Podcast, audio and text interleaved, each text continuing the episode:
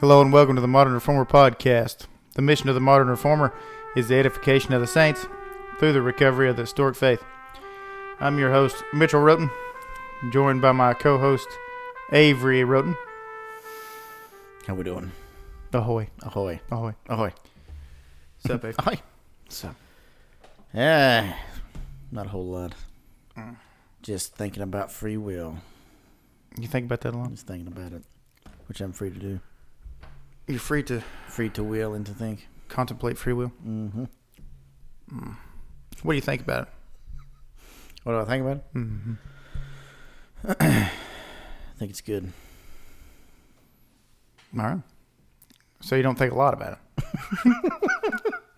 so you Yeah. said you've been I agree with the chapter.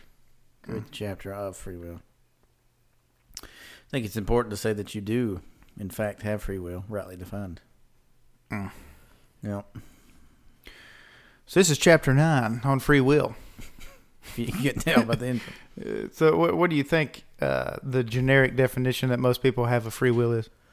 Uh, I would say the generic definition would be uh, what's known as autonomous free will. So you have free will to arbitrate all things. Um, so you're not bound by any sort of decree or nature. It's just uh, pretty much as you want to enthrone yourself. So it'd be contingent upon nothing. I, I do my own thing. Hmm. So So when we said God? God decree, no. Well, why don't you clarify that for us? So we said God uh, decrees all things that come to pass. Back in the decree chapter, Yep. we kind of got into this subject a little bit about how man's will interplays with that, right? Yeah. And people really struggle. I did to understand how these two things can be true at the same time. That is, God has decreed all things that come to pass, both the ends and the means, right? And at the same time, men are truly free, un, uh, not compelled, not Mhm. forced. Um, Yeah, that's what. Yeah, so that's the biblical uh, definition of free. Is part one is acting upon desire. You can do that. No one, no one's ever put a gun in anybody's ribs and made them sin. You know what I mean? I, I can personally speak to that. Nobody's ever compelled me or forced me to to sin. I've always wanted to do that. so, uh, at least Yeah, in my so- unregenerate state, I mean. there's been a lot of philosophical writings from the Christian camp written on this subject about will and the interplay of will and decree and, and all that. So it's it's a it's an important point to state from our perspective especially because the consistent objection given to our position concerning God's salvation, man, how that works. Um, maybe we should restate it as to what we believe, as if it's not been clear for ten episodes. So we believe God saves men completely of Himself by His grace alone, in His Son alone, right? To His own glory. We believe in uh, one actor in salvation. God does the work. We are simply recipients. So the consistent critique of that position is that you make men into robots. You take away their their will in that, which uh, is a fair objection. I think uh, coming in, f- coming from, I guess rather, being an objector to that idea myself. That was my chief objection: is this uh, destruction of will. Because when you destroy the will, what you also destroy is responsibility, right?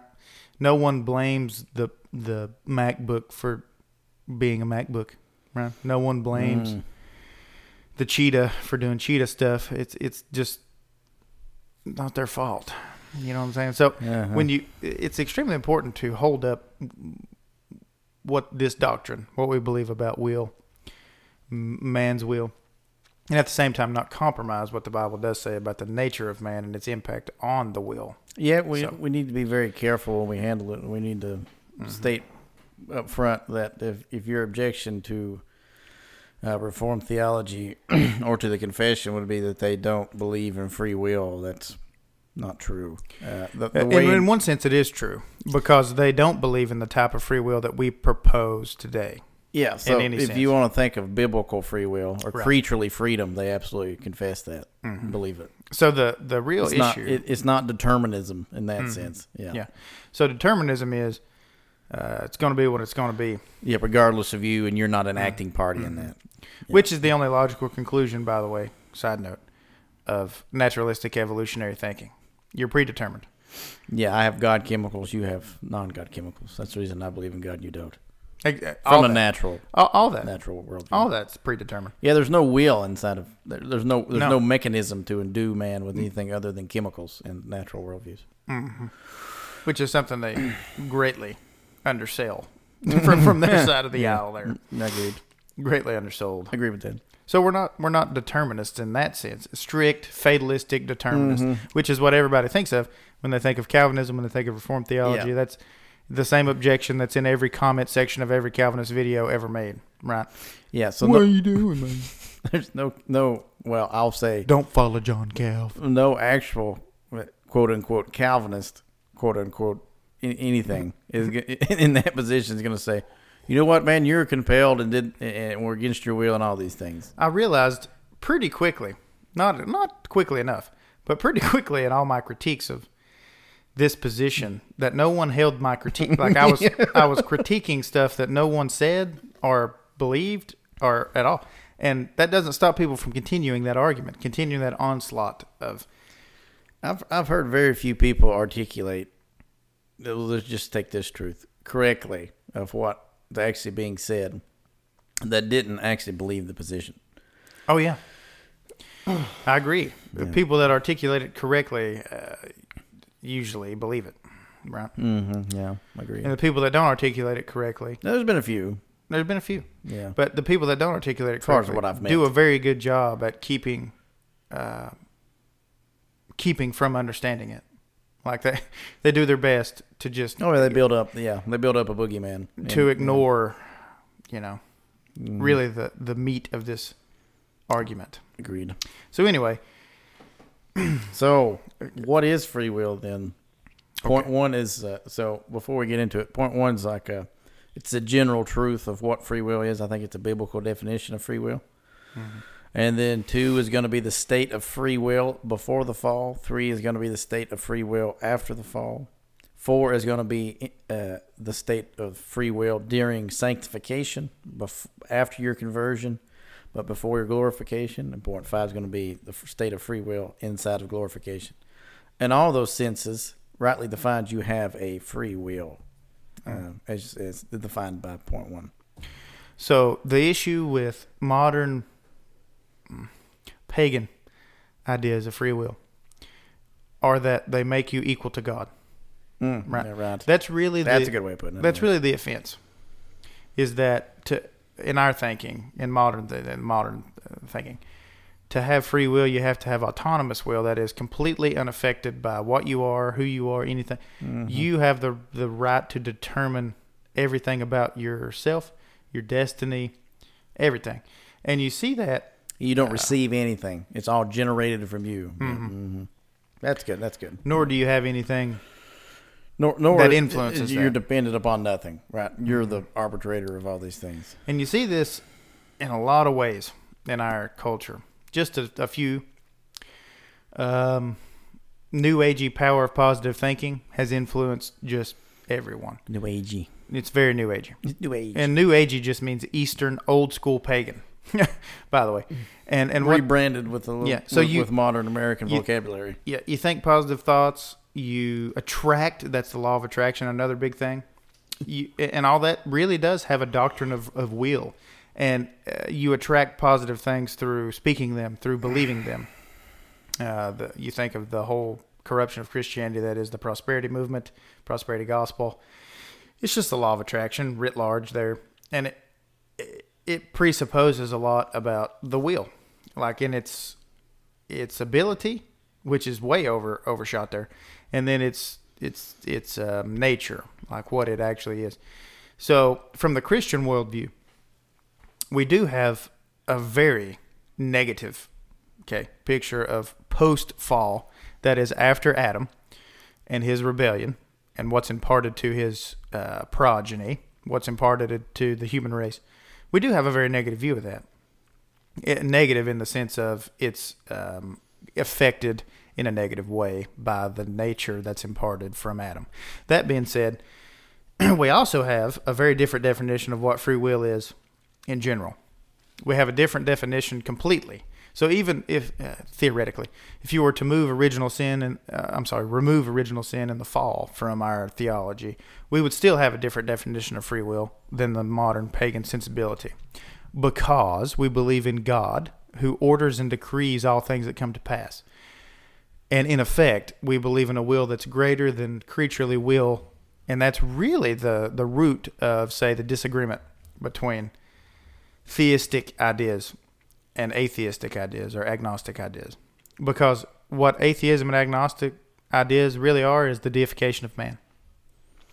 Because up front, you paint man as this arbiter of ultimate freedom and will and ability. So that's just a quick summary. We, we see, uh, so on the one hand, in house between Christians, there's a lot of disagreement on this. And on the other hand, out of house, there's plenty of disagreements in society. So it's, it's a central point. Um, no one should ever say after hearing this podcast that Reformed people don't believe in free will. Rightly defined. Rightly defined. We probably don't believe in your version of free will. Yeah. We believe that the Bible teaches free will. Mhm. Yeah. correct. That is correct. The Spanish Armada. Do you have anything else to say before we get into the actual chapter? No, uh, let's just go ahead. The. Magna Carta. Yeah. Yeah. If you didn't get that movie reference, that's probably for the best. What movie was it? Billy Madison. Billy Madison. Yeah. An unsanctified film from our former lusts. Yeah, We freely chose to watch. we did. Yeah. Chapter 9 of Free Will, paragraph 1. God has endued the will of man with that natural liberty and power of acting upon choice. That is neither forced nor by any necessity of nature determined to do good or evil. There, I think that's the great. That's a simple biblical definition of free will. The the ability to act upon choice. Ability to act upon choice. Ability to act upon choice. That is a creaturely freedom given to you by God. Do you think in uh, paragraph 1 this is talking about before the fall? I think this is a general description of post and pre-fall. So when he says, so when we say original sin, that doesn't mean that that now original sin compels you to sin and you fight against it. Uh, original sin now denotes to you a fallen nature which you desire to sin.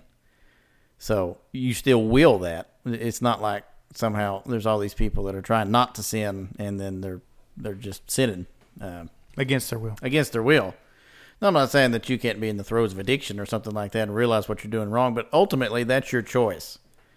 Ultimately, you're choosing to do your greatest desire, so you're you're acting upon that choice.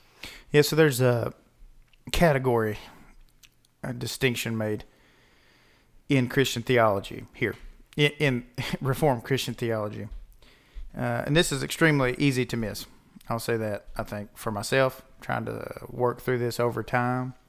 This distinction between desire and will, or nature and will, however you want to slice that up. Yep. Uh, so the will, though affected by the fall, is not taken away. Uh, would you think that's fair? What point one's saying, Mhm. and that Yeah. the wheel actually is still not the driving factor of good and evil. Like Yep. it's not the choice because the choice is not removed. Yeah, it, it's your desires, right? Your your your capacity and your will's fallen as well. It's only fallen not in the sense because you don't choose to do those things, but because it's bent towards sin. Yeah. Yeah. So it's not. So you're getting a little ahead of yourself. Yeah, I know. So the ability to act upon choice is never taken away. Okay. Yep. Never taken away.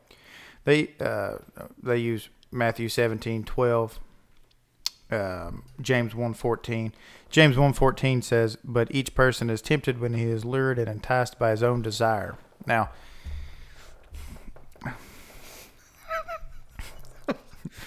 that's Come on out and say it. Today. Why are you quoting Billy I don't know. I need to So, quit. James 1.14, I think, is a great example, actually, of what we're saying about desire versus will. I think what they're trying to get at, though, is that it's his own, right? It's not uh, com- compulsory, Mm-hmm. right? Yeah. I think that's what they're trying to highlight. Yeah, th- yeah. So no one has ever compelled you to sin. Yeah. I'll say it that way. Deuteronomy 30:19 says, "I call heaven and earth to witness against you today that I have set before you life and death, blessing and curse. Therefore choose life, that you and your offspring may live." That classic passage. that that illustrates that illustrates choice. It does Yeah. illustrate choice, and and that's the Lord through Moses, really Moses, but obviously under the inspiration of the Spirit, Mm-hmm. saying, "You have a choice. Make the right one." Right? We don't deny that part of Revelation. Um, I used to really think that to believe what I believe now would nullify all the all the parts of Scripture that clearly teach God holding out grace to fallen men and telling them to choose correctly. Mm-hmm. You know? Yep. And I think that's a caricature It is. of the position that we hold. Uh, the objection that says that doesn't exist anymore when you accept this position is untrue. That being said, we do have a different um, understanding of how that works Mm-hmm. and its effect that it's produced in people. Yeah. So that's point Yeah. three. So, basically, That, so this is this is a good definition of, of creaturely free will. what's the difference between creaturely will and divine will? Divine will is divine will is not a uh, descendant nor contingent upon anything. So God willeth simply out of Himself. I willeth out of desire, things received from me, God's decree, things such of that nature is, and that's my freedom. God has autonomous as He is autonomous. I'm not autonomous. I'm dependent upon Him. He's not dependent upon me. so that's a presupposition you have to make as a Christian. Right. So that's a biblical Yeah. supposition of, And of if if you don't God. if you don't understand that distinction between God's will and yours, Mm-hmm. then you've already I mean you're you're done for. Yeah, so if you want to define free will as in the way in which God wills autonomously, then that's where we have a problem. Well, that that's what everyone thinks. Oh, of. I agree. I'm just Yeah. Yeah. So that's not biblical free will. Biblical free will is the desire to act upon choice, not com- not compelled by anything. So, in the entire modern evangelical Christian evangelism movement is built on this doctrine of free will that's basically equal to God's will. Um, the classic tract from Moody, and I went to Moody Bible Institute, by the way, so I can say this. went there all four years. For me, it was five. I went to college both years. I went to college. so I can critique Moody as a man who has set in his legacy place. Um, his classic passage, uh, evangelical tract that he formulated, he or his associates, I don't exactly know all the history, but long story short, it was God has casted his vote, his vote is for you. Satan has casted his vote, his vote is against you. Now you cast your vote, right? How does that not, on the very face of it, put you and God in the same chair and say God's done all he can do? This entire evangelical movement that says God has done all he can do. Now it's up to Yeah, you. it's pretty scary. it's terrifying. Yeah, so in that analogy, Satan has casted his vote against you. You have casted your vote with Satan, and then God rescues out of that state. That's what we think. That's what Bib- that's what the Bible would hold. at. Yeah. So, uh, and that's because of what the Bible teaches on many points, but uh, free will as well. Um, yeah, so anyway, we'll get into, I guess, the post-fall um, condition. yeah. Well, you pre-fall in two, but so pre-fall in two. So one is Sorry. yeah. Sorry, you're you're you're, all right. you're okay. Point one: general definition of creaturely freedom, a biblical understanding of free will. Okay, you good with that? You like that? I do. Right. I think the text they use, uh, It illustrates to you that you have the ability to act upon desire. Yep. And you're called to do that. yep. Act upon choice, whatever you want to say. Desire, choice. desire. You agree with that? I do. I, I think. I think that remains. I think it's what they're trying to say. Good. Yep. That's in general what it is to be made in the image of God, be a man, have Mhm. responsibility. Those things uh, remain even post fall. So, the, like you said, the general definition idea is that you have the ability to choose. Mm-hmm. hmm Yep. Good enough. So original sin would not mean that you're compelled to sin. No, That you're forced. right. Nobody ever said that. Yeah. Yeah. Nobody in all To church make history, you unliable. even hyper Calvinists, that would be people that truly believe in basic fatalism, still don't even say that. I like to call that sub Calvinism. I don't think hyper is the right word. They use hyper, I think, because it's It's, it's heightened, but it's not. It's sub Calvinism because it. Yeah, Yeah. but It- no, I. I understand the term. I'm just yeah, saying. it, I, it destroys Calvinism. Yeah, yeah, agreed. completely. Yeah. So that, but I know what you mean by hyper Calvinism. Okay, Yeah. I know what you mean by that, Mitch. I would define hyper Calvinism as as fatalism, true yeah, fatalism. True fatalism. Yeah. So it's it's um, laissez-faire fatalism. Yeah, wait for the result, then apply the means. Yeah, I mean that's that's hyper Calvinism. Yep. Yep, which is the, the just backwards Yeah. Right. to, to what's God's given us in His Word. Mm-hmm. So um, I think I think this the existence of this entire section shows you many things as far as how easy it is to pervert systematic theology and come up with one's own thing, one's own you know proclivity, Mm-hmm. and uh oh, I'm gonna go there.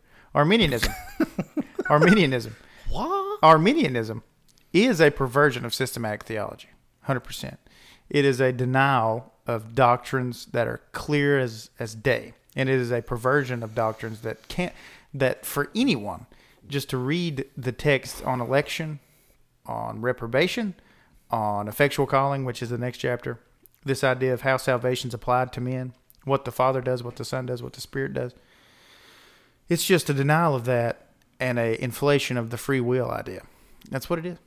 Mm, At, yeah. at its very core, it's it's it's the original, it's the OG way to say we don't like this idea of God's will being basically of a different stripe and basically uh, commanding of ours, um, being determinative in a different way than ours c- could ever be, even pre-fall. We hate that idea. Why? Well, because we're fallen. yeah, yeah. You know? Yeah, and that's point. not to say Arminians uh, can't know the Lord or, or aren't saved, but they are truly wrong doctrinally and demonstrably wrong, and has been demonstrated for hundreds of years. So nothing new here, you know. Mm. Anyway.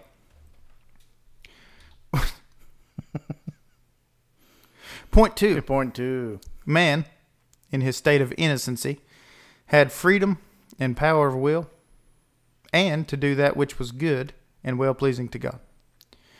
But yet was unstable, so he might fall from it.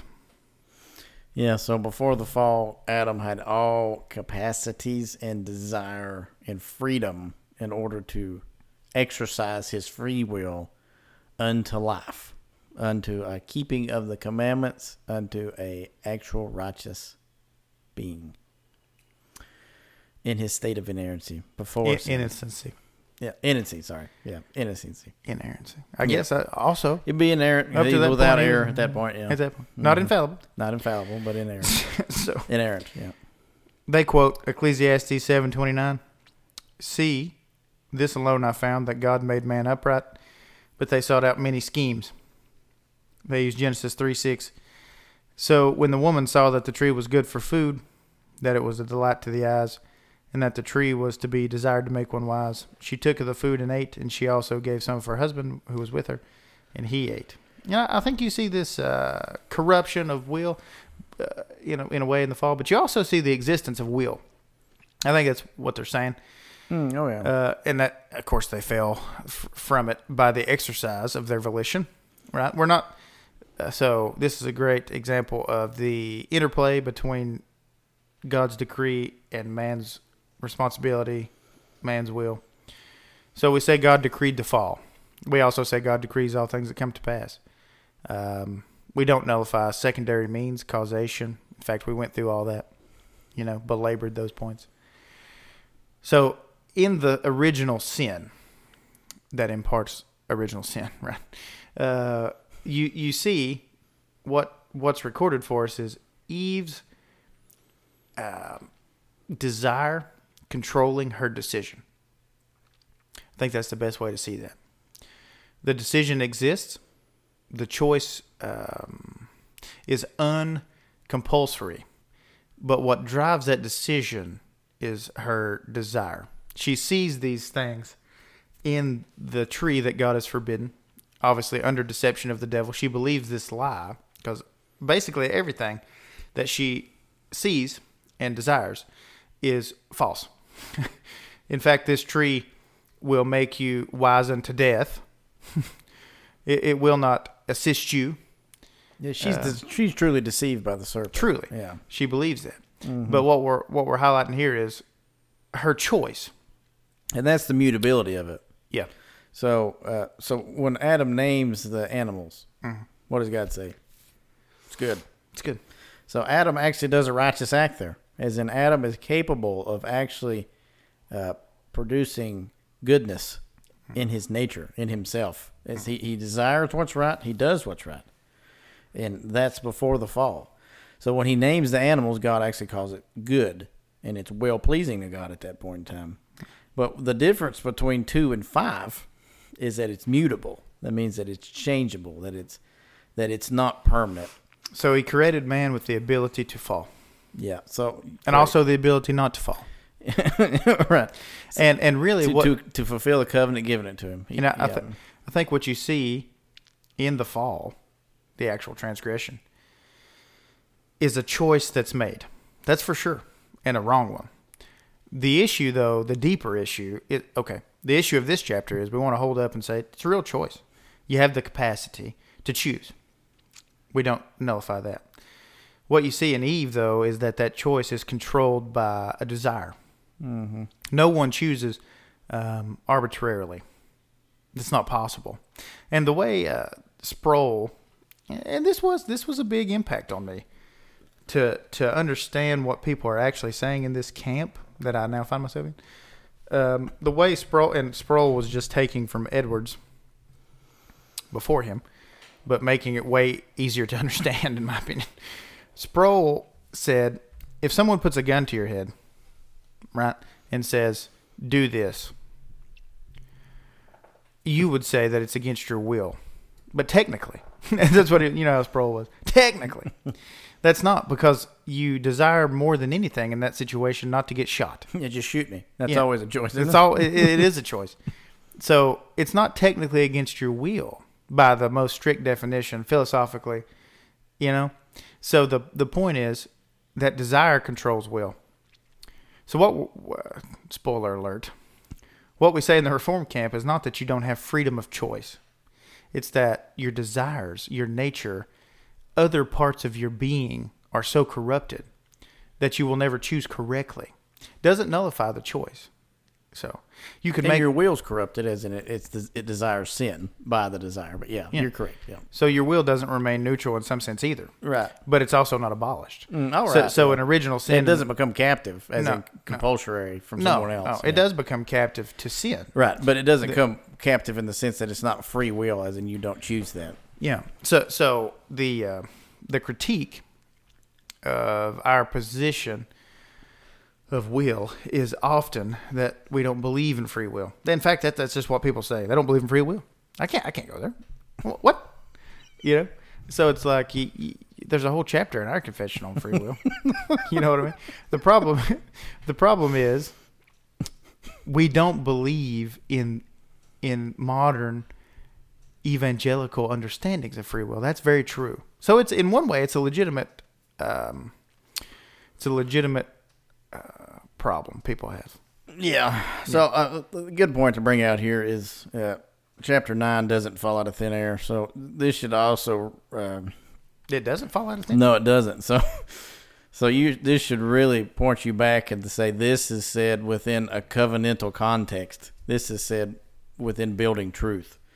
So this is all really free will in in in in relation to the covenant position that you're in. So the covenant of life, covenant of grace, pre pre and uh, post conversion, and then glorification. All those are, are covenant uh, progressions, I guess, if you want to say it that way, of, of how your will is uh, then working. So, two, describing before the fall, is man is actually created good, can do good works, and is not bound by any sort of uh, failing or original sin. So, But it's changeable, right? So we went through that in the covenant section. yeah. This idea of power of will, I think, is what I would highlight here. That his will, That, this is what's lost in the fall. yeah. Yeah. So his will has the ability eh, because because of his nature being unfallen, he has the power of will to to truly obey later commands like Deuteronomy 30 that says choose rightly. Yeah. yeah, so Adam in He his has the ability. he has that ability. Mm-hmm. Yeah. So what actually changes from pre to post fall or the impartation of original sin is not the destruction of will, Mm, yep. the destruction of that ability of man to choose. Yep. Agreed. We hold that up and say that continues. Fair enough. Fair enough. Good. I think we we pretty much belabored point two pretty heavy in the covenant section. So I should I should have moved on. no, I'm time. just saying. I feel no. like I got it. I got it. I got it. I'm just saying. I feel like we, I feel like we we've hammered that out that that what that state of in, uh, innocency was, what that what that covenant would have meant if he fulfilled it, and all those things. So that's his state before the fall. It's not bound by sin, but it's not fixed immutably, not bound by sin. Able to change. This is where the controversy begins. Yep. Point. Hurrah. Hurrah. Trace. Point three. Man, by his fall into a state of sin, has wholly lost all ability of will to any spiritual good accompanying salvation. So, as a natural man, being altogether averse from that good and dead in sin, is not able by his own strength to convert himself or to prepare himself thereunto. That's uh, that's total inability and that's total depravity.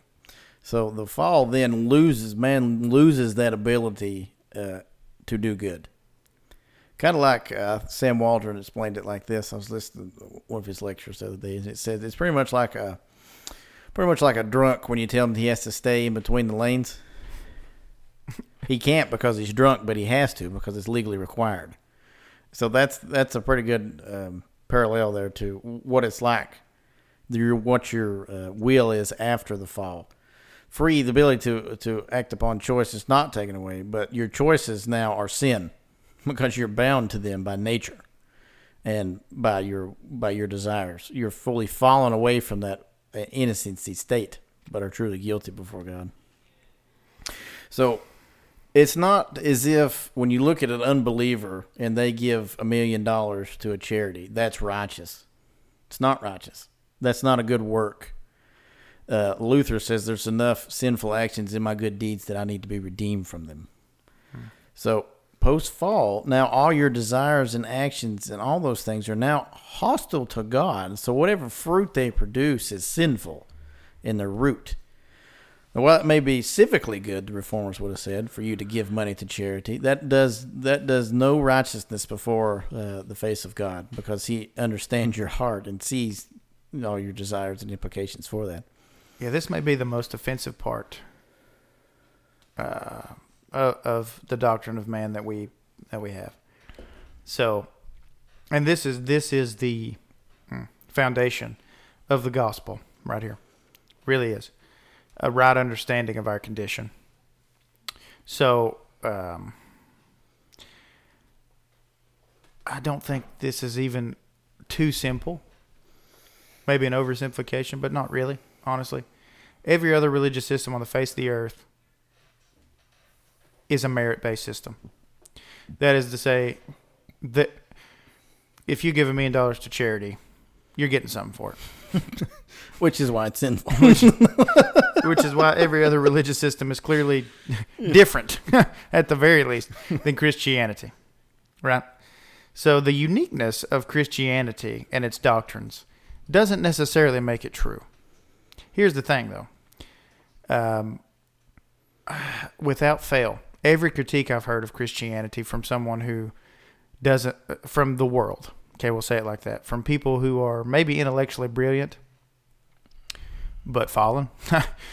they don't critique the true thing, right? Um, they don't understand the true thing. In fact, they're blinded from understanding the true thing because they're bound in sin. So all the critiques I hear from the uh, from the atheist slash agnostic, even other religious camps, I don't know that I've ever heard. And that's not to say that I'm some sort of authority on uh, arguments against Christianity. I'm not, but I've heard a lot of arguments, and in every argument, it's not a critique of the true thing. It never is, because the true thing is grace alone, Christ alone. That is uh, what we actually espouse is Christianity and its core message is that God has done something, and uh, He will continue to do something in application of that uh, thing that He has done. and it's a it's a theocentric religion, a true one, not one that masquerades and then has a works based righteousness, which is every other one that would claim that. I guess my point is, without this doctrine, the true understanding of man and his condition, the gospel becomes easily shifted into something else. So when people critique Christianity, they often do that on an ideological level. They say um, Christianity is a system of morals, and this other religion is a system of morals, so they can coexist. They basically say the same thing. That's a very common um, understanding of, of just religion in general. That it's good for people because they need it. They're scared to die. They need a purpose. Religion gives them that. It doesn't really matter which one. Here's the thing that is so historically insane to, to think that anybody before 1800 had that thought. Nobody thought that. Uh, the modern proclivity to just lump things together because you don't want to do the work of studying them is massive in our culture. Like this idea of, um, well, that entire system of like, which is, by the way, a naturalist looking at a religion right? He's already made his decision, and he's trying to categorize the world based on his suppositions. That's what that is. So, so it's good because it's good for people because my standard of good and bad is basically arbitrarily my own decision, and I'm a naturalist. So I believe the world just exists, matter exists, and all that is is matter. Nothing else matters, right? So there is no spiritual aspect to life. There is no true God that exists above the cosmos, that orders the cosmos, that brings his will to pass. None of that exists. So I view everything from a different lens. And thus, to bring it back around to where we're at, sorry about that. uh, when you compromise this understanding of man's condition and his need of a savior, it's very easy to just continue on down that trail until you compromise what? What's left, you know? Um, what's left of the Christian worldview? Not much. It's actually a very central point to understand uh, what man needs saved from, what man actually is, what the what the fall has done to men, right? What must be done by God to bring a man to Himself. Yep. So, so now your will is captive to sin by its greatest desire. Your your greatest desire is always going to be sin. They use Romans five six. while, While That's we were used. While we were still weak, at the right time, Christ died for the ungodly. Romans 8 7. This is a big one. I'm not a big proof texter, but here's a proof text for you. the mind that is set on the flesh is hostile to God, for it does not submit to God's law. Indeed, it cannot. That's ability. That's the ability. It has not the ability to submit to the law of God. That's plain, plain spoken. Agreed. Ephesians 2, um, verse 1 you were dead in trespasses and sins. It's good enough for them. right there. They they don't get into the tomes of literature about debating the syntax and, and right. They just say it says you were dead in trespasses. you know, eh, eh, Ephesians two five as well. Even when we were dead in our trespasses, uh, God made us alive together with Christ. By grace you have been saved. Mm. mm. Mm. Wow. Titus 3 wow. 3. For we ourselves were once foolish, disobedient, led astray, slaves to various passions and pleasures, passing our days in malice and envy, hated by others and hating one another. But when the goodness and loving kindness of God our Savior appeared, he saved us, not by works done by us in righteousness, but by his own purpose and grace. John six forty four. No one can come to me unless the Father who sent me draws him. I'll raise him up on the last day. So here's where the rubber meets the road on this one. As we've said before, you don't actually meet God halfway. In fact, you don't actually meet God at all, apart from Him coming to you. That's really the assertion that we're. That's why all these things actually matter. Uh, because the impact of the evangelical modern understanding of will in a practical way is actually the, the diminishment of the glory of God in salvation. I'll say that again. The, the impact of the modern understanding of human capacity and meeting God halfway actually diminishes the glory of God.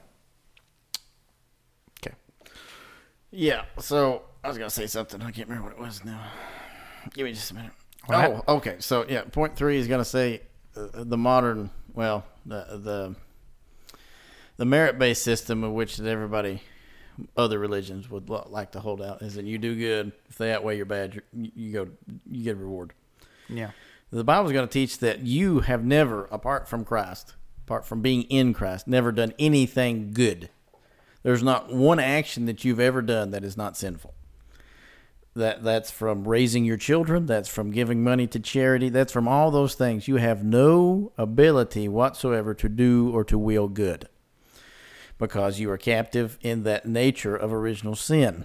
Not not because you don't have the ability to act upon choice, but because of your ability to act upon choice now. You are in a state of inability to save yourself, to do anything righteous, to cooperate with God, because you're dead. Dead men don't grab, dead men don't reach. They're dead in sins and trespasses. Not because you don't want to be dead, because you want to be dead. So that, that's what they're saying here. After the fall, the fall produces death. So when he when he looks at Adam, he says, "The day that you eat of this, uh, uh, eat of this fruit, you will what? Surely die. No, you will die. No, he dies then. He dies there, at least spiritually to, to God. Should have been capital punishment. He should have been physically relieved of his body, but by grace he wasn't.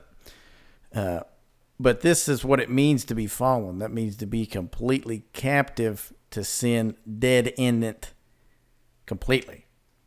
So Luther writes The Bondage of the Will.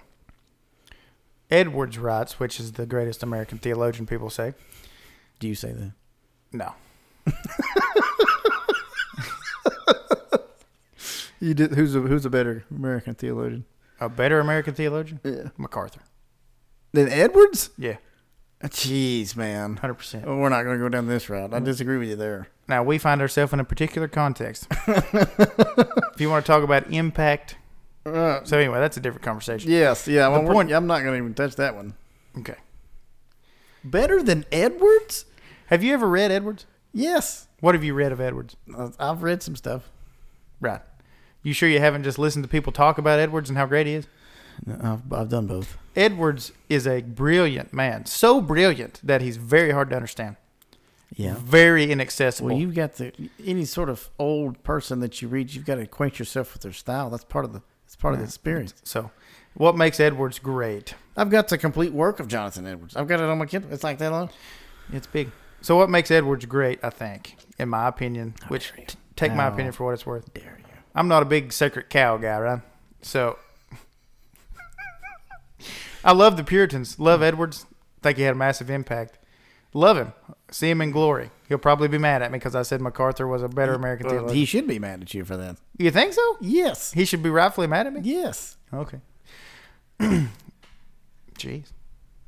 We're gonna move on. Okay, let me repent. I'm gonna deal with you after this. I'll repent. Sorry about that, Edwards. Sorry about that. Well, that's I, a joke. I take it back. Anyway, Edwards writes. I'm glad we. I'm glad, of- I'm glad we cleared that up. Okay, I'll say this. I'll give a personal anecdote about Jonathan Edwards. I was um, assigned his sermon, "Sinners in the Hands of an Angry God," right? Which is, I mean, by all intensive terms, the sermon that started the First Great Awakening. That's the you know, take it for what it's worth. Historians disagree. Anyway, I did read that sermon in its fullness, and I wrote a paper on it. And I said in that paper, MacArthur said it better. That's what you said. That's a good one. no, no. I said in that paper, this is what's missing from modern American Christianity. okay? This is it.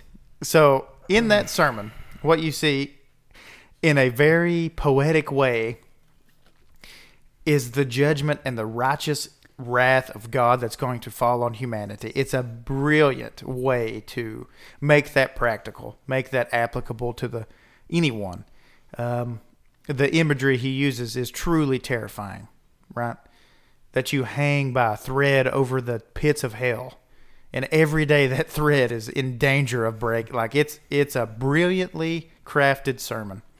I would never diminish uh, Edwards as a man, as a Christian man, right? As a man who's had influence on Western thought as well. So he, I'm just giving you a hard time. Getting away from the- It's fine. from the personal anecdote, Edwards is a great theologian. I don't know why I said that. I'm sorry. I gotta go. so so anyway, he he writes the freedom of the will, right? And his synopsis. All right. This is massively important, I think. He doesn't come up with anything new, right? No one ever does. In some sense, Paul said it best. So, so Edwards' synopsis, and Edwards, if I had a critique of him, okay, it's that he's extremely philosophical. He's so smart, and how would I say how would I say that more to my level of thinking? He's so smart that it's hard to get out of his own way. Okay, I'll say it like that. He does have some problems. I agree. He's very smart. Anyway, His his work with the pre-fall Adam and all that Sure, speculation. sure. Sure. He, he's he's so smart he just can't help himself. He But- also predicts the day of Christ's return. I don't know if you know that. Or yeah, MacArthur never did Not. that. MacArthur didn't because he thought it should have been yesterday. Wow. Ah. So so Edwards writes the freedom of the will. Here's the my synopsis. Take this for what it's worth of the freedom of the will. The freedom of the will is basically this chapter. Okay, now I don't think Edwards was a Baptist, right? oh no, gosh no. No, Edwards no. no. Uh, that, that was a joke. Anyway, he MacArthur's a Baptist. You got that going for him. yeah. So anyway, We we've we've lost it again. That's fine. Go ahead. his synopsis was you have freedom of choice you do your choice is controlled by something else right that's real and he says that in a lot of different scenarios in a lot of different words It is highly repetitive. I'll give yeah, okay, a lot okay he waxes strong. he yeah. does he does because he's a puritan a great one some would say the greatest some would say it was all leading to edwards right anyway I don't know if you could. Cla- uh, some would say that I, I wouldn't say that but some would say that I don't know if I would classify him as a Puritan okay in the strictest sense of the word. A Puritan is someone that's trying to purify the Church of England. Okay in that strict sense then i guess you're not a puritan either right No, no. Okay. But don't you think you're a Puritan? Mm, I would say that I agree with their theology. Yeah. Oh. anyway, Edwards says that the wheel. Let's let's get back on a serious note. sorry. Yeah, I apologize. That the wheel is actually bound. Now, here's the most easy understanding of the will being bound. This is what I, I think. This is what my mind went to, is that the choice is removed. Okay, bound means you had the ability to choose and then you lost it in the fall. Edwards says that's not it, and I agree. Mhm. What he does say though is that Luther would also agree with him. he would. Yeah. Erasmus would not. Mm. No, he would not. You know who else wouldn't? Pelagian. Pelagius would not agree with that. So the the synopsis is your will is controlled by your desire. Okay. So that the real problem with man in his fallen condition, and I think this is what they're getting across, point three, is that he is dead in trespasses and sins, not unable to choose as a that that capacity taken from him, but only able to choose what he desires most. That's that's Edward's thing. That's his con- contribution to this conversation, and a Yeah. big contribution that is. Yeah, I think that's a very biblical definition. Yes, So, yeah. I th- he, check it out. Freedom of the Will, very large book. That's my synopsis. Uh, the will's controlled by desire. So our problem is that our nature, that is our every fiber of our being, is corrupted, and our desires are fallen, and therefore we will to do evil only. So when when uh, when the confession says he can't prepare himself unto salvation, he can't meet God halfway. That's because he won't. You're right. It's because he's fallen. Yeah. He he does he won't desire things that which are according to God because he's of the flesh. The so pa- you must be something not of the flesh in order to desire the things of God. That's Romans eight right there for yeah, you. the passage quoted Romans eight. Yeah. There, uh, was it seven? I Hang- think. I don't on, remember. on. Romans eight seven says that the mindset on the flesh is hostile to God. It cannot submit to God's law. Right. Um, it doesn't have the ability. John six forty four. No one has the ability to come to me unless the Father who sent me draws him. So this, uh, that's why it's stated, dead in sin, not able by his own strength to convert himself which most okay here's the here's the thing most christians agree with that statement not able by his own strength to convert himself only the most arminian of arminians uh, would say that that's untrue what we what we don't agree on is that or prepare himself thereunto no uh, cooperative effort whatsoever Yeah. that God prepares the way, makes the way, gives the way, applies the way. It's all God. Yeah. That's the that's the difference. Yeah, I mean, so their view would be one of prevenient grace. So they would agree with point two uh, or point three uh, from an Arminian's perspective, at least a Wesleyan Arminian perspective. There's many Arminian perspectives, but No. from from like the best Arminian perspective, let's say it that way, they would agree with that, as in the fact that they're fallen, that you're that you don't have ability to save yourself. What they're going to say then that there's prevenient grace, which comes alongside you that allows you to make this decision, and then ultimately it's up to you. No. That's uh, um, that's what's autonomous free will there. Um, so they get around Pelagianism by saying, yeah, well, you have to have a little bit of grace from God, but that grace of God is not actually going to accomplish His purposes. It's simply going to leave it up to you. Then you dictate to God how you feel, pretty much. Well, yeah, but but uh, what's being confessed here is total inability of sinners to save themselves, to will or to do anything good. That includes faith. That includes salvation. The greatest good of all is faith in God. So And I do, I do think that is easily misunderstood, like you said.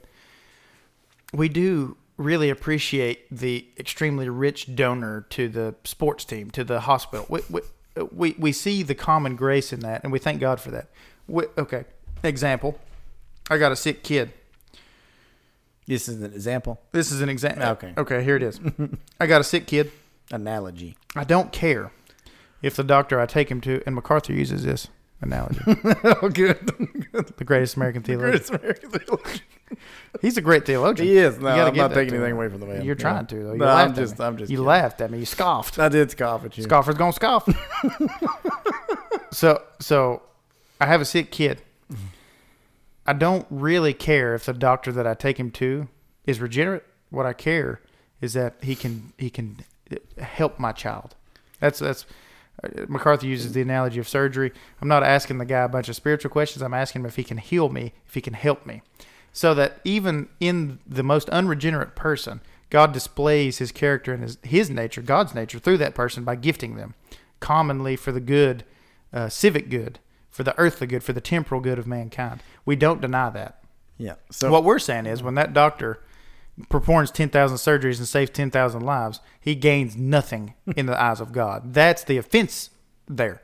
We're saying that um, apart from Christ and his work applied to that doctor, no matter how many children he saves, no matter how much good he produces in culture, in society, whatever, means nothing. It's less than nothing. It's filthy rags. That's what Paul says. That's the offense of the gospel there. what? it- what is? Is that Romans? It's a quotation from Isaiah. Yeah, right. But what is what is Paul to quote it? Roman is that Romans five or six? I think it's Romans six. Hang on. Yeah, but your but your righteousness, but is is of filthy rags. Now I don't know why we don't translate that correctly. What Paul, Menstrual rags, What yeah. Paul uses menstrual impurity rags, not filthy, as in like grease from changing the oil. Like this is the In the most, horse? in Change that horse's oil. George, George What is Lord, that? 3W20. Three W twenty. You take it right down the gullet. But anyway, so it's not like it's not like something you clean. This is the most filthy it can be, and that's not really illustrated through the through the incorrect translation, in my opinion. But that's what he means, as in this good that you're going to present to God is supposed to be righteous. Like, are, are you kidding me? Like, it's not. It- It's it- uh, it's Isaiah sixty four six originally. okay. And Paul uses it. Romans six. On. Romans six. I'm sticking with Romans six. Romans six twenty three. Yes. Hang on, let's make sure. Six twenty three. Let's verify that. We need a dude like uh, on popular podcasts that does our googling. That's not it. It's not in the budget, Dave. It's not in the budget. Dave. Hang on, hang on. That's not it.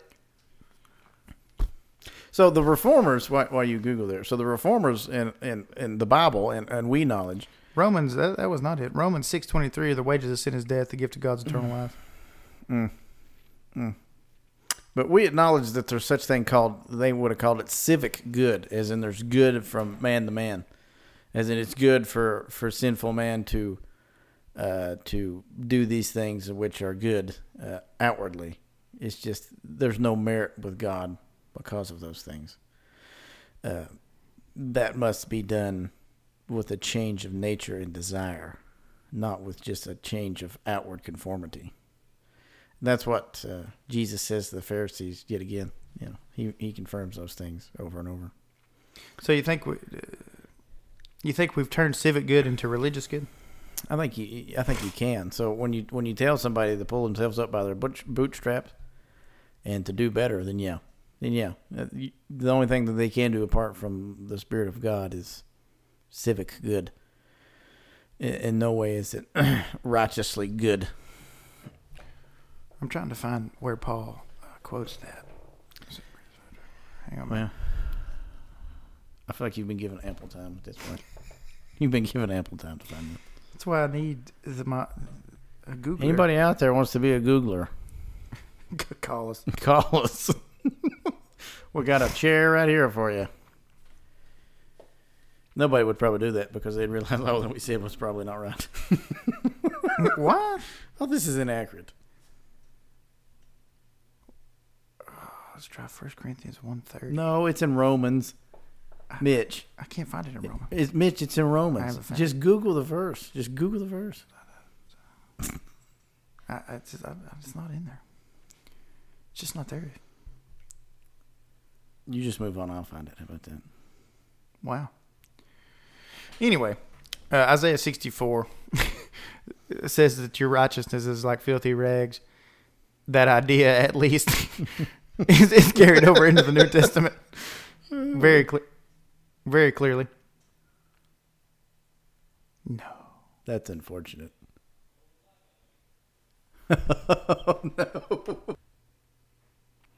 Had a brief power outage there. Forgive us. I'm thinking we're back. Are we back? I think I'm back. I'm thinking we're back. Okay. so, Harry, I took care of it. I think we're back. So, uh, mm, on a serious note, paragraph uh, three really is the offense of this entire understanding we have. The reform community that may embrace me as a son, maybe not. Who knows? I hope. I hope so. So, being dead in trespasses highlights not the inability to make a choice. Yeah.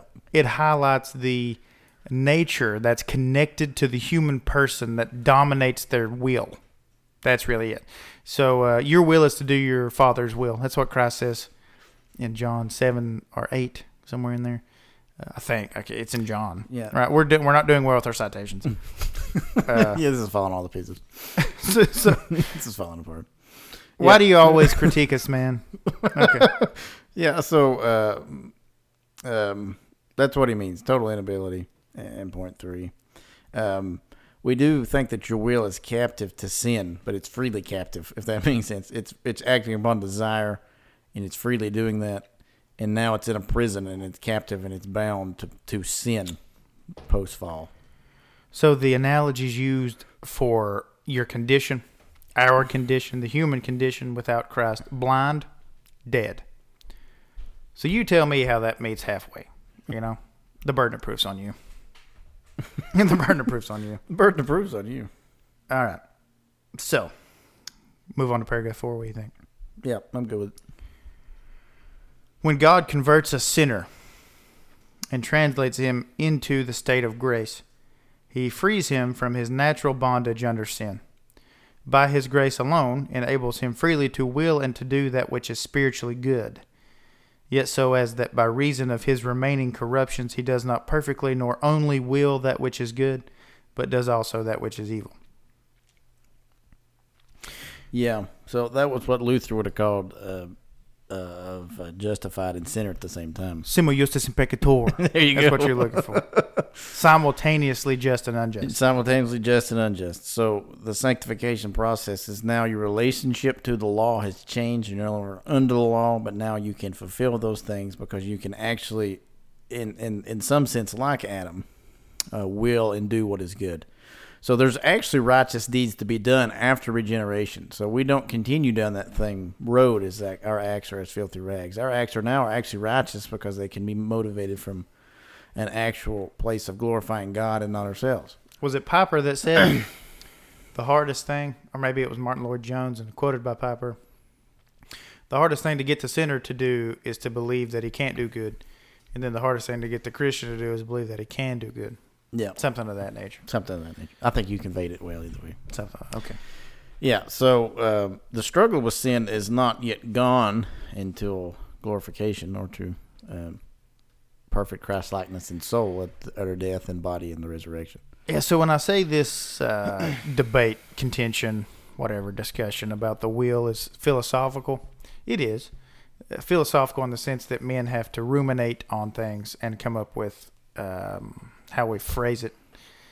Uh, but it's amazing, actually, when you study the scriptures, how clear this actually is. How it's not philosophical in the same sense of like, I wonder if Adam had a belly button, right? That's philosophical. That's speculative. We don't know. Probably not. Here's the thing. The Bible actually speaks clearly to this. Like, and to deny it is to deny Scripture. So here, here's some more text they quote. Um, Colossians 1.13, He has delivered us from the dominion of darkness and transferred us to the kingdom of His beloved Son.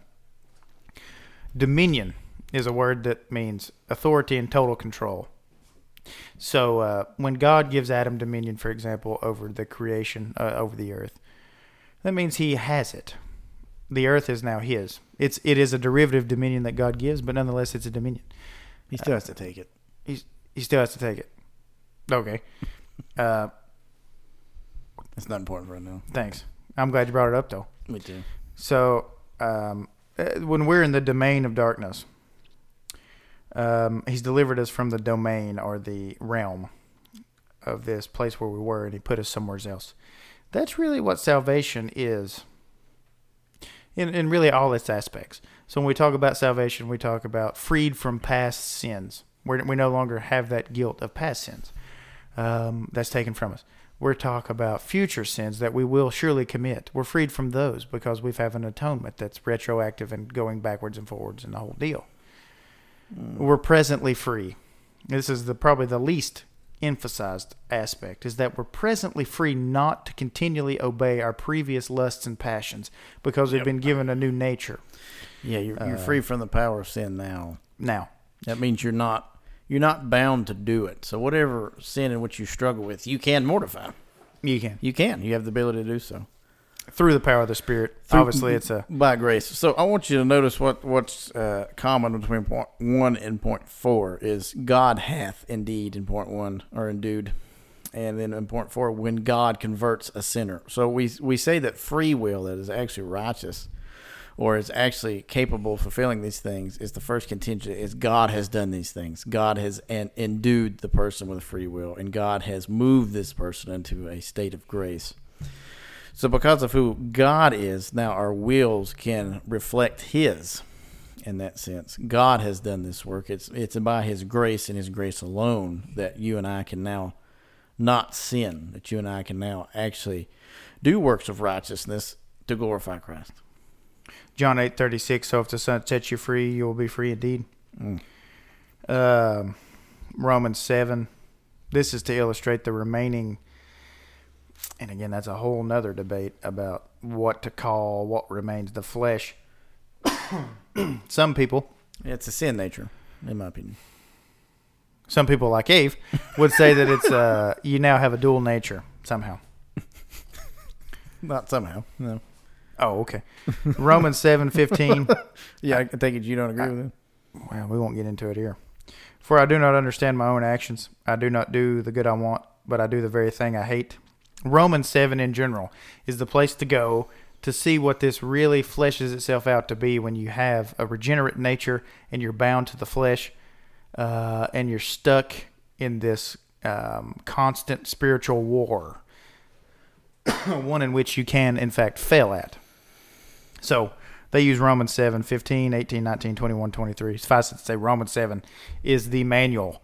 Uh, Paul's own self testimony about his own condition as a regenerate person. That's my contention. Now, the the one that works it, I think, as clear as it gets is Philippians 2, um, uh, 12. Work out your own salvation with fear and trembling. 13. For it's God who works in you both to will and to work for his good pleasure. Now think about what that actually says. Just let that one, if you don't get nothing else from this entire time, it actually says plainly that God is the one who works into you the will to do what he had, he, both to will and to do. So it's one thing to say God enables you to do, but he works into you even the will to do. He changes your, your will in effect by changing your nature. So you work that out. That is, you you diligently strive to be obedient um, to what God has ordained and commanded, both in worship and in practical disciplines. You work that out. Work out your own salvation. That is, uh, you are saved. So now it comes out of you in every level and every facet. But it's God that works in you both to will and to do. Yeah, it's by grace you do those things. So we think of justification by the change of nature. We think of That's sanctification. regeneration. We think of justification. what change of nature? It's regeneration. It's a change of nature. Uh, Justification in the sense it's divine declaration. It changes your nature. Regeneration. Oh, that's fine. Okay. You, you good with that? You want to get specific? You good with that? So we think of uh, justification or regeneration as a change of nature. As in it's a divine declaration. It comes, uh, it comes forth in an instant. We think of sanctification as taking part in that new nature in which you, you have. So in that same way that you are wholly engulfed by sin, by total depravity, you're wholly engulfed by righteousness, by uh, rebirth, by being uh, in Christ. And that's a gradual process, such as redemption is a gradual process. It, we, we have to stop thinking of salvation as a past event that, that's happened to us. In one sense, that we've died to sin, and it is in the past. It has a present reality and also a future consummation. But it's not merely uh, it's not merely a past event. And, and that same way, the wheel is now changing with these things. That you now have the power over sin. You ultimately have the power over sin at conversion. I would note that they say, yet so as that by reason of his remaining corruptions. And I think they do that. I could be wrong. I haven't done the research to really back this up. I think they do that because there's an ongoing debate, a theological nuance debate about the sin nature that remains. What is it? How does it work? If we have a new nature and we're a new creature, all that. So, uh, either way, we're not fully um, in point five, as it would say. We're not fully glorified. We still have this struggle. We still have to, uh, from our perspective, work out our own salvation. Um, and in retrospect, it becomes very clear that it is God who works that in us. It's very clear. Yeah, in the state of grace. Yeah. What's it mean by state of grace? That means you have moved from God's enemy to God's friend. That means that you should have been killed and sent to hell. Now He hasn't. He has now adopted you, sanctified you, What does- justified you. What does the. Catholic Church mean when they say state of grace? State of grace to them is uh, now you have the ability to earn your salvation. So, so you didn't before. Now in Christ, you have the ability to actually make yourself righteous by uh, atoning for your own sins, uh, whether it's by penance or whatever else, and by actually doing righteousness. So you atone for your own sins by penance, and then you actually create for yourself merit by doing righteous acts. The priest atones for you. You just do what he says. Right. Well, so that's a continual act of sacrifice of Christ. That's a sacrifice, Mitch. I said that correctly. They act, they continually sacrifice Christ for the, the continual remediation of sins, which is never complete. But they do that so that you can be covered again and then continue to accrue uh, righteousness. That's the reason there's purgatory, because there's very few people in the Catholic system. If you're actually righteous on earth, that's why that's how you get sainthood. That means you don't even have to go to purgatory. You just go straight to the pearly gates. That's the reason purgatory can be thousands, millions of years, because you have to pay for that sin, which you did not pay for here, and you have to accrue righteousness, which you did not hear. Mm-hmm. Pretty crazy. Um, yeah, it's not an, a biblical system. No. What it is a false gospel and a false system. Oh. Yeah. Uh, side note about that. Oh. All the pearly all the pearly all the pearly gates jokes about Saint Peter, that comes from Catholicism. Don't make those jokes anymore. I, I just made one. I know. Can't you, you, you didn't bring up Saint Peter though. No, I just said the pearly gates though. You did. Yeah. You did. Which is from Revelation. Yeah, right. That's where that, but at the same time. Like, okay. Pearly gates are fine, but Saint Peter and the list, not fine. Don't make any Saint Peter jokes. Okay. No, don't do it. Yeah, so they're not going to agree with. They're not going to agree with four. Um, they're not going to agree that that this relationship remains of just and unjust, just and, and then progressively being now here's the here's sanctified. The, they have no they have no definition of sanctification. No, it's here, all justification. Here's the kicker too. Oh, is that also not only do does the counterpoint the the the Arminian point not believe in point three. Ultimately, they also don't believe in point four or five because they also don't believe in eternal security or perseverance of the saints. Well, they believe in point five, probably. Maybe. I it, it again to have a cooperative effort logically is to have a continuing cooperative effort. They might not logically be able yeah. to justify it, but that doesn't mean they don't believe in it. True. Okay. Good. So the continue most Arminians, true Arminians, obviously don't believe in you can you you come halfway to get it, you can go back halfway. oh yeah, yeah, perseverance right. is a logical inconsistency. Yeah. yeah, on that position. I've said that multiple times. Yeah. Thanks. You're welcome, man. All right, so point four. You were a little fiery this morning. Yeah, the power went out. I, I got all flustered. Yeah. So your nature's changed. I think uh, that's what point four is saying. Now you have the ability to obey, and it's coupled with the remaining corruption. Yeah. So this is not perfected on this side of eternity. Right. Yeah. Which is another big difference between Wesleyan, since you brought up the Wesleyan army. So yeah. we we never. That's reached, the greatest form of Arminianism, in my opinion. Okay. It's not great, but it, it's the best. Okay. Which which would propose an idea of perfectionism that is you can achieve yeah you can a achieve. state where you no longer sin before you yep. died and are glorified now wesley would have said that you can you can be perfected and then the next day lose it which is just amazing to me you can be in a state of perfection but that state's still mutable uh, you can still fall and, and, and, lose your salvation, which just makes. I just think that's just stupid. Oh, that's ridiculous. Okay. Yeah, yeah. I don't. It's just it's just logically stupid to to even. Yeah, that should that should point to you the, the importance of and uh, systematic. It, yeah, it also contradicts very clear statements around like oh, Romans seven, like the Apostle Paul and his state of imperfection. Yeah, you know, it's not like Paul was converted Monday and wrote Romans Thursday. He he's been trying this thing for a while. Okay. And and Sproul often told the story not to just keep plugging Sproul. Sproul often told the story of a like a 17 year old kid. Don't quote me on that, but a young kid that he came across who was a Wesleyan perfectionist, and uh, he was like, "So you, you've," and he said, "I've attained this. I don't sin anymore." And he said, "So you think you're, you've attained a greater spiritual life than the Apostle Paul was able to attain when he wrote Romans?" And he saw, you know, that that's going to be the death knell of this kid's argument. He said, "Yeah, for sure. That's what I'm saying." He said, "Okay." you know what I mean? That's that's that's, that's Spank Junior. Yeah, that's, that's, that's what he said. You spanked your Whatever mm. he said. Yeah. All right, paragraph five. this will of man is made perfectly and immutably free to good alone in the state of glory only. They use Ephesians four thirteen. Yep. Until we all attain the unity of the faith uh, and of the knowledge of the Son of God to mature manhood, to the measure of the stature of the fullness of Christ.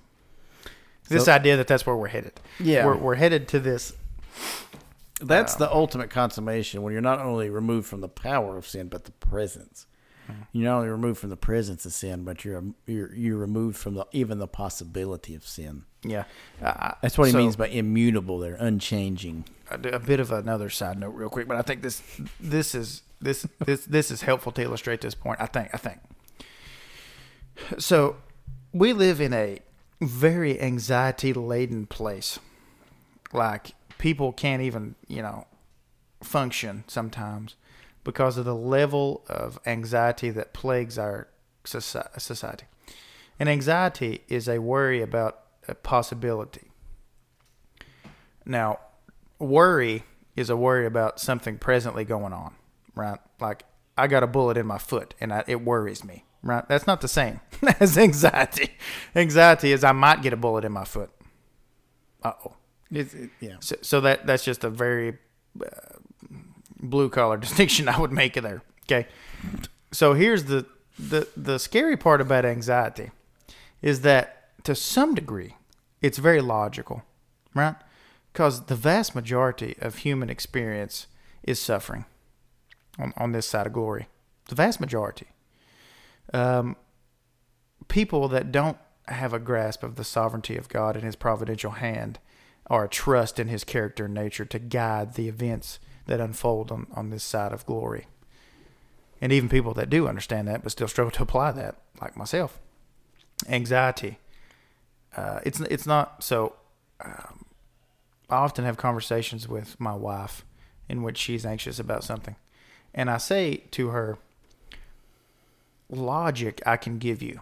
I can give you the logic, like probability. This event will never happen to you, or to us, or to our children. Logic isn't really the issue there, eh, because it never is. My point is." it is truly logical in a state of mutability to be afraid of mutability. mutability meaning change. Because we have no guarantees of tomorrow. We have no guarantees not to get a bullet in our foot, vice versa. Right? And therefore, what we really need is this state of unmutable, you know, immutable um, existence with God. Like that's going to be uh, something you can't even quantify. Yep. Yeah. That, so that the idea is, and I, I myself struggle with anxiety as well.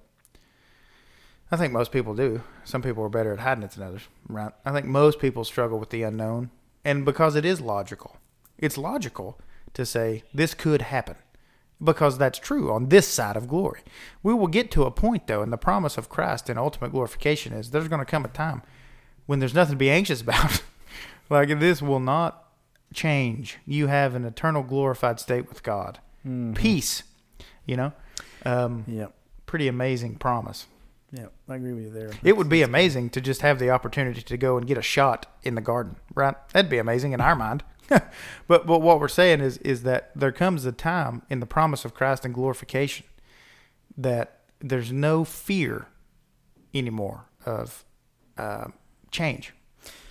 Yeah, I think five is really the death knell to uh, any sort of Arminian system, because obviously, if you have an Arminian framework of free will, or if you have an autonomous view of man's freedom, whatever you want to say there, you can't logically. I want to hold that caveat, Mitch. You can't logically confirm point five. You can't do it because the will of man is made perfectly immutable mm. that doesn't mean that your free will is now taken away in the state of grace, in the state of consummation. That means it's unable to change. Okay, if if we want to somehow say that's autonomous free will and that you have to have the, the choice to to to leave the state of grace or it's not free, then you don't have it. Right. You don't have that in, in, in eternity. But if we if we understand it correctly and biblically, this isn't against your will Right. you're not immutably uh, changed into this glorified state in which that you're just constantly like, I want to get out of here, man, but I can't. I just can't. There's a fence. I can't get over it. I can't get over it. I can't do this. Okay, Yeah. that's what free will is. So this this will of man is made perfect, immutable in the eternal state, but yet again, it's free. You didn't like my analogy to anxiety. Yeah, that was good. That was a very good uh, uh, what it means to be immutable. Yeah. hmm And that that- was great. It's a legitimate fear. I didn't. Your shot in the foot was a little. The bullet in the foot. Oh, I didn't know where you were going with that to start. Oh, with, okay. Yeah. I like the analogy. It's just the, the elements were like getting shot in the foot. Were, Wait, You've never been shot in the foot? you worried about well, that? I mean, I'm not worried about it. I've been shot in the foot so many times at this point. Even- Uh, you end up shooting yourself in the foot. oh, that was a good one. Also, metaphorically. So, metaphorically, I've shot myself in the foot quite a bit.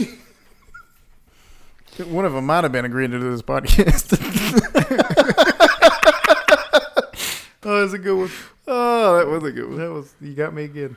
Oh, The last word will be had. there you go. So, uh, what we look forward to is a time in which we don't have another probationary period of covenant of works, but when the fullness of the covenant of grace has come to pass and we stand eternally as recipients of grace in an immutable state of fellowship with God. No fear of death, no fear of corruption, no fear of another fall. Like we, that is true peace with God. And the um, Reformed argument is that we have that now in one sense. We have that peace with God. We're, You have that assurity, yeah, that it will happen. Well, and in effect, we have the retroactive peace that comes correct. along with that. Yeah, right. good. I see where you're going. Okay. Yeah. So we have the peace uh, that passes understanding. We have the ability to obey God now in a new nature. We have a new promise of destination in eternity, um, and an assurance of that by raising Christ from the dead. Acts 17.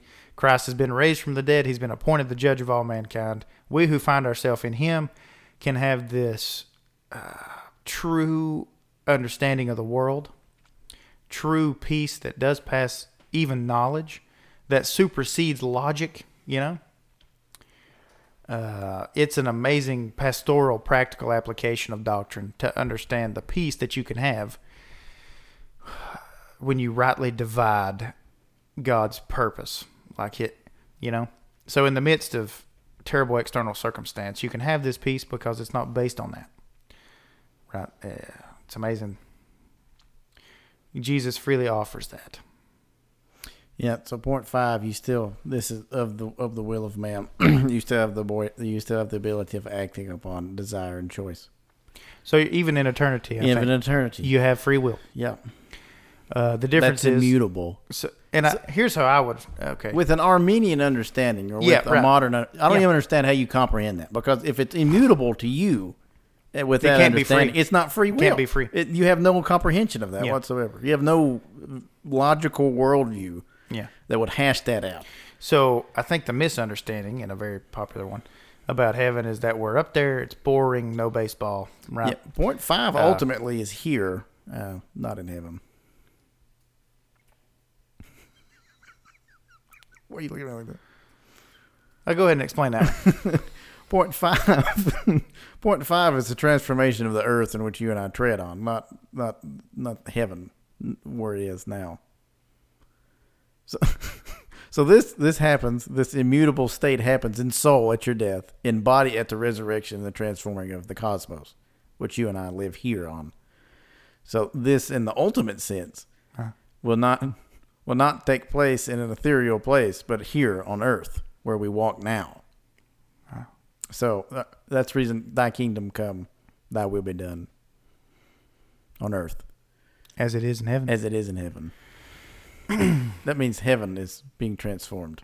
I mean, I mean, earth Well- is being transformed. I'm sorry. Was that controversial? You think? I just want maybe we should just skip to the eschatology episode. I think we should. I'm just saying, eschatology touches all these things. You know what I mean? Everything's connected I think so. for sure. So, um, here's an example of free will in heaven or earth. it's a consummated earth. Let's say it that way. in the eternal state. Let's go. say it that way. just be precise, Mitch. That's really what I'm asking of you. Okay. In the Be eternal precise. state, Okay, good. no more mutability. No more immediately. If you had the option, let's just say it like this. This is this is a rudimentary example, nonetheless. If you had the option of eating shoe leather or eating filet mignon, right? Give me that bootstrap. You have freedom. you know what I'm saying? you have freedom. The difference is it's it's not a choice in that scenario. It's not really a choice. You know, it's like, do you want to uh, I don't know, jump into the river with a cinder block tied to your waist, or do you want to eat a filet mignon?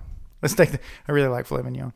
So, is that a choice? Yeah, but no, right? So, in the eternal, immutable state of grace, why why does free will remain? Because new nature desires different things, and in the presence of God, it's not a choice. That's what I'm saying. It's not a choice. Yeah, it's not a choice that uh, that's mutable. It's in it's, it's changeable. You're not. No one's going to make that choice. Mm-hmm. That's what I'm saying. Yeah, no one's going to make that. I see what you were doing there. That's that's what I'm going for, and that's that's a rudimentary human way to try to try to explain something that's way higher than that. But you know, ice cream or broccoli. Nobody chooses broccoli. It's not a choice. Ice cream's better. Ice cream is better. All right.